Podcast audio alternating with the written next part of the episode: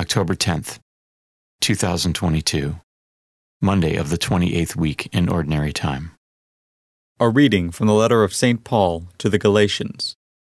Brothers and sisters, it is written that Abraham had two sons, one by the slave woman, and the other by the freeborn woman.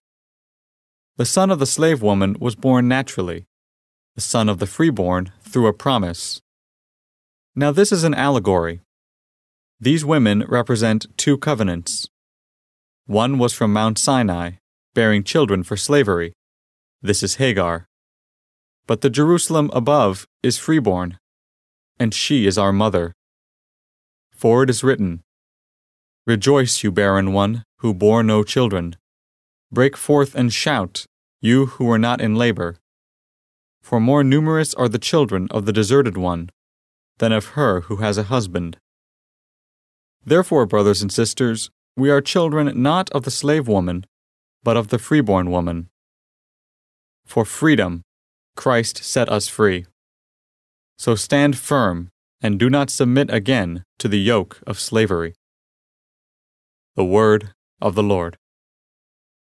The responsorial psalm, the response is Blessed be the name of the Lord forever. Praise, you servants of the Lord. Praise the name of the Lord. Blessed be the name of the Lord, both now and forever. Blessed be the name of the Lord forever. From the rising to the setting of the sun is the name of the Lord to be praised. High above all nations is the Lord, above the heavens is his glory. Blessed be the name of the Lord forever. Who is like the Lord our God, who looks upon the heavens and the earth below? He raises up the lowly from the dust. From the dunghill he lifts up the poor. Blessed be the name of the Lord forever. A reading from the Holy Gospel according to Luke.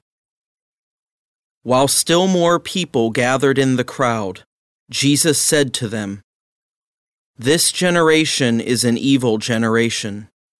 It seeks a sign, but no sign will be given it except the sign of Jonah. Just as Jonah became a sign to the Ninevites, so will the Son of Man be to this generation. At the judgment, the Queen of the South will rise with the men of this generation, and she will condemn them, because she came from the ends of the earth to hear the wisdom of Solomon, and there is something greater than Solomon here.